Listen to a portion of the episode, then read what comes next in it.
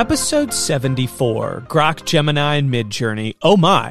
Hey, everybody, and welcome to the ChatGPT Report. I'm your host, Ryan, and before we get into today's topic, I wanted to re- reiterate something to you guys that I'm not someone who is looking at technology on a wow, let's look at this tech from the pure technical side of things.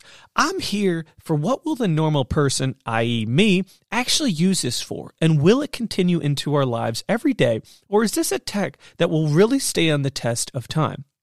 And I'm here to showcase to you the latest news on AI with my commentary. Now, don't worry, guys, no one has emailed me anything like, wow, Ryan, you aren't really technical, but I more wanted to say what I'm here for, for the new listeners. And whether you're a deep dive coder that can throw a thousand lines of code together in a night, or a musician, a park ranger, a sales individual, or a mechanic. I think there's something for everybody here. And if you ever ask yourself, wow, I feel pretty lost right now, yeah, that's okay because I'm there with you sometimes, and that's all right. But let's figure out what technologies are finding their way into our lives and just scratch the surface of this crazy technology that we use an umbrella term for AI together. This episode is brought to you by Shopify. Forget the frustration of picking commerce platforms when you switch your business to Shopify, the global commerce platform that supercharges your selling wherever you sell. With Shopify, you'll harness the same intuitive features, trusted apps, and powerful analytics used by the world's leading brands. Sign up today for your $1 per month trial period at shopify.com slash tech, all lowercase. That's shopify.com slash tech. As an aside, there's been so much chatter out there about all kinds of updates in tech, and it can get a little overwhelming. And that's why I'm here. So hopefully I can guide you to the most important updates, not just, hey, there's a million things you need to know about AI, when honestly 10 will do. So thanks again for giving me your ear every week. And remember, if you have any questions, don't forget to email me at the chatgptreport at gmail.com or I guess that's it's not at, don't put at, it's the chat GPT report at gmail.com. I'm always down for y'all to ask questions or suggestions. Now, with that, let's get into today's topics. Grok is here for premium, Gemini again, laws are being written, and Midjourney is not dead. So strap in and enjoy the ride.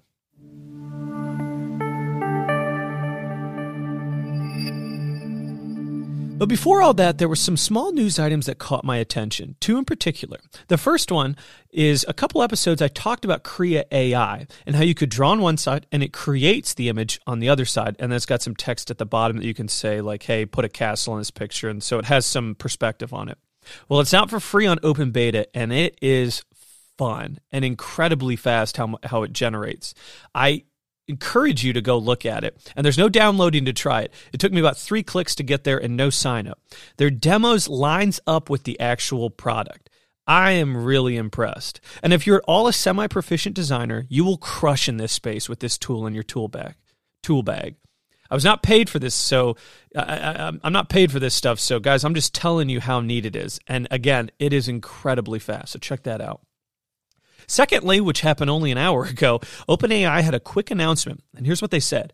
Quote, We have formed a new global partnership with Axel Springer and its news products. Real time information from Politico, Business Insider, European Properties, BILD, and at Welt, and other publications will soon be available to ChatGPT users. And this is ChatGPT's answers to user queries will include attribution and links to full articles for transparency and further information. So, guys, here's the thing I'm curious to see how this will work. Is it going to be misinformation or is it more accurate information? I'll let you guys be the judge of that. But it is going to get really interesting to see how much AI will start taking over news sites and whatnot. And and as a, an aside, I posted yesterday, which was Wednesday, I posted a video of an entire news caption. It was 20 minutes long but you, you can pick and go from anywhere there. But it's basically a 20 minute broadcast of news that was made completely from video AI as well as the writing to it. So 2023 was just a taste. 2024 is going to get wild. So you be the judge of that. See how that looks. Um, just keep your ears peeled for that.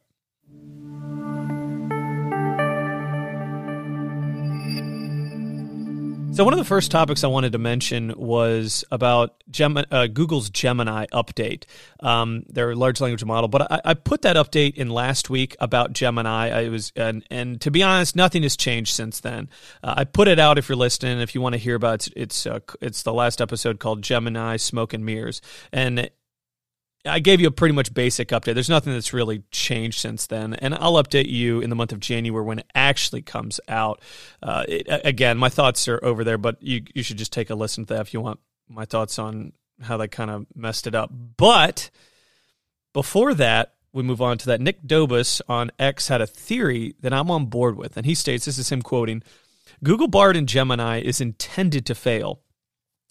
Over any, and there's four, three main points. Overhype with fake demo videos and benchmarks is the first one. Second one is people try it for free. Third, demo doesn't do the demo. And three, he says, "Oi, this chat G- or this GPT AI LLM stuff is nonsense. Unreliable hallucinations. I'm sticking with my good old trusty search engine, winning." End quote. And you know what? It's not a bad conspiracy theory. I would definitely check out his Twitter as well. I'll tag it in the reference as part of the show. Uh, he's a good follow, and sometimes his stuff kind of flies over my head because, let's be honest, he's pretty smart. But I think you will, you would enjoy reading his stuff. So again, not a real Gemini update, but more of a conspiracy talk about Gemini that you guys might find interesting.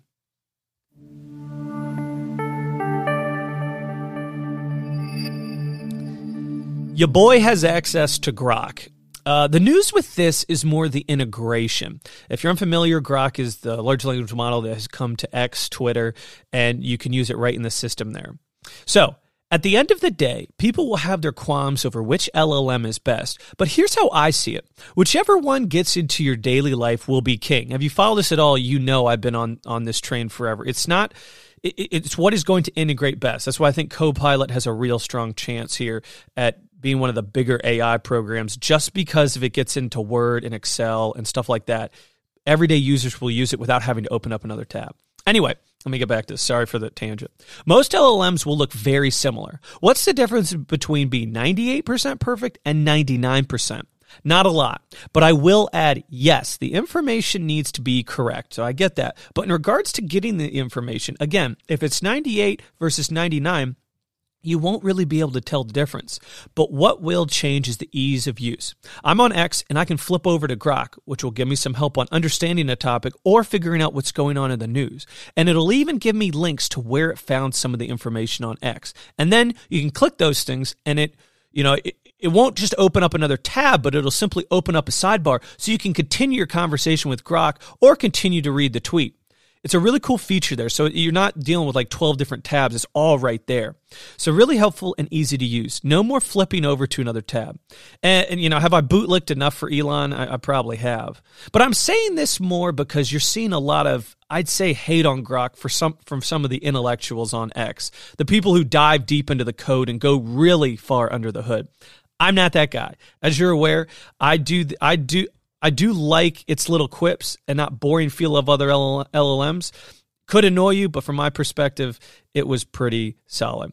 Overall thoughts are that Grok's integration is what will put it on the map more than anything else. And I think that's a heavy advantage.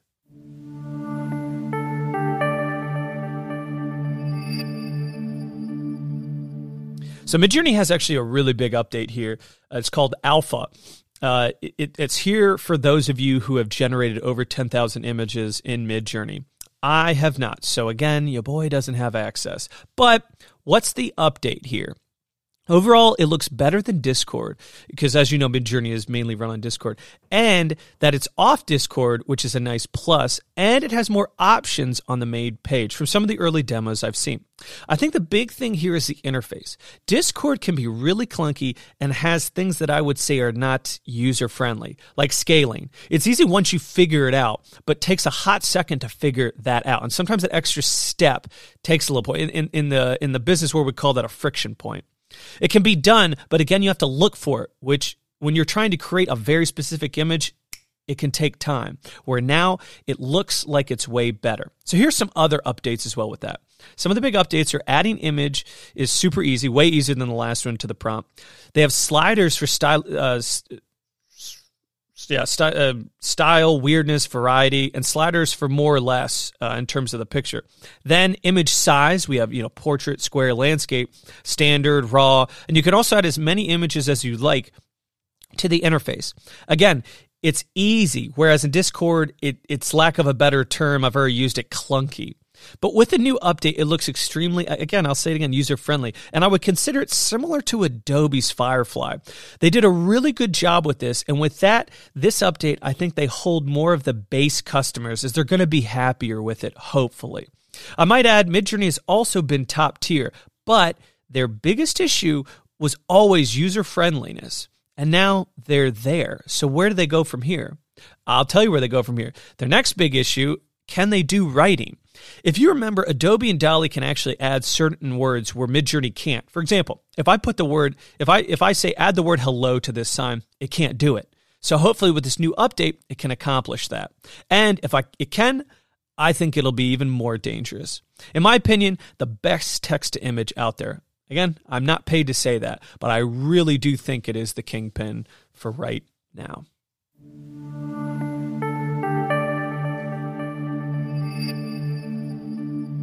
So I mentioned Neil Patel on a last episode, and he's just had some real bangers out there recently, and you should go follow him on X. Uh, this last week, he talked about SEO opportunity for 2024, that's search engine optimization.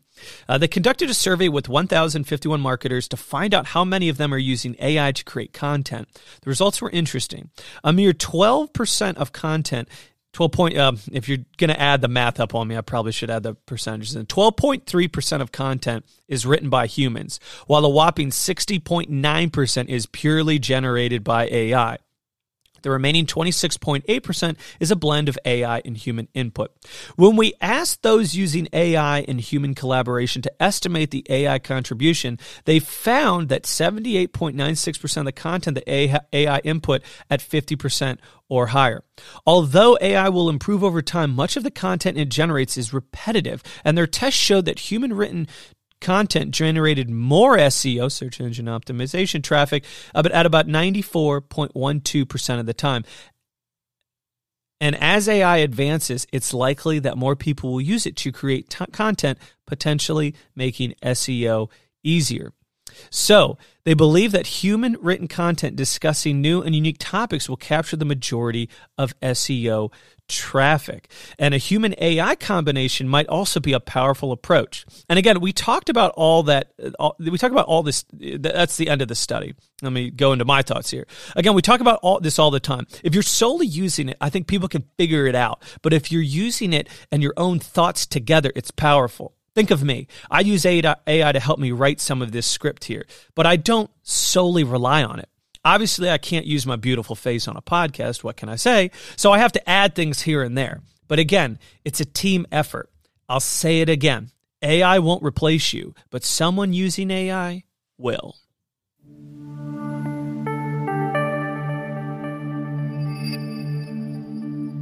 And finally, Meta has recently released new cybersecurity guidelines and benchmarks for its LLMs to ensure the safe and responsible deployment of generative AI models. Their initiative, known as Purple Llama, that's L L A M A, is aimed at addressing the growing concerns around the potential misuse of AI chatbots and open source LLMs like Meta's uh, Llama 2. The first release in the Purple Llama initiative is CyberSec Eval, a set of cybersecurity safety evaluation benchmarks for LLMs. And the tool helps developers measure the frequency of insecure code suggestions and make it more difficult for bad actors to manipulate LLMs to generate malicious code. The second release is Llama Guard, a pre trained model that helps developers avoid generating potentially risky outputs. Now, both tools are intended to help developers defend against the risk posed by LLMs, which can serve as attack vectors and be hacked to access proprietary information. Now, Meta is partnering with members of the newly formed AI Alliance and other organizations such as the King's Microsoft, AWS, NVIDIA, and Google Cloud to further, further develop and promote these safety guidelines. The company previously released Llama 2 Responsible Use Guide, but critics argue that it is not enough to manage the potential misuse of open source model in the wild. And this move also is responded to a heightened concern from entities like the White House regarding the potential misuse of AI models. Now, The concern here is that if you're not on this train, you might get left behind. Let's say the government says you have to have responsible AI. What are the guidelines? And if you aren't there writing the law with them, you'll be left behind. So it sounds like Meta and some others are trying to get in the train early with this. Do you think they really care about safety? No. Do I think they want to knock out their competitors with these laws? Absolutely. Thank you guys for giving me a listen, rate and review, and subscribe to the podcast so you won't miss a new episode every week on Thursday with interviews on Mondays. Check out the website, thechatgptreport.com, where you can support me financially. Follow on LinkedIn and Twitter at ChatGPTReport, the purple logo. Please send an email, thechatgptreport at gmail.com, if you'd like to be interviewed or just have something to say. Guys, hope you have a great weekend. We're one week closer to Christmas, so take care, enjoy family. Like I said, enjoy.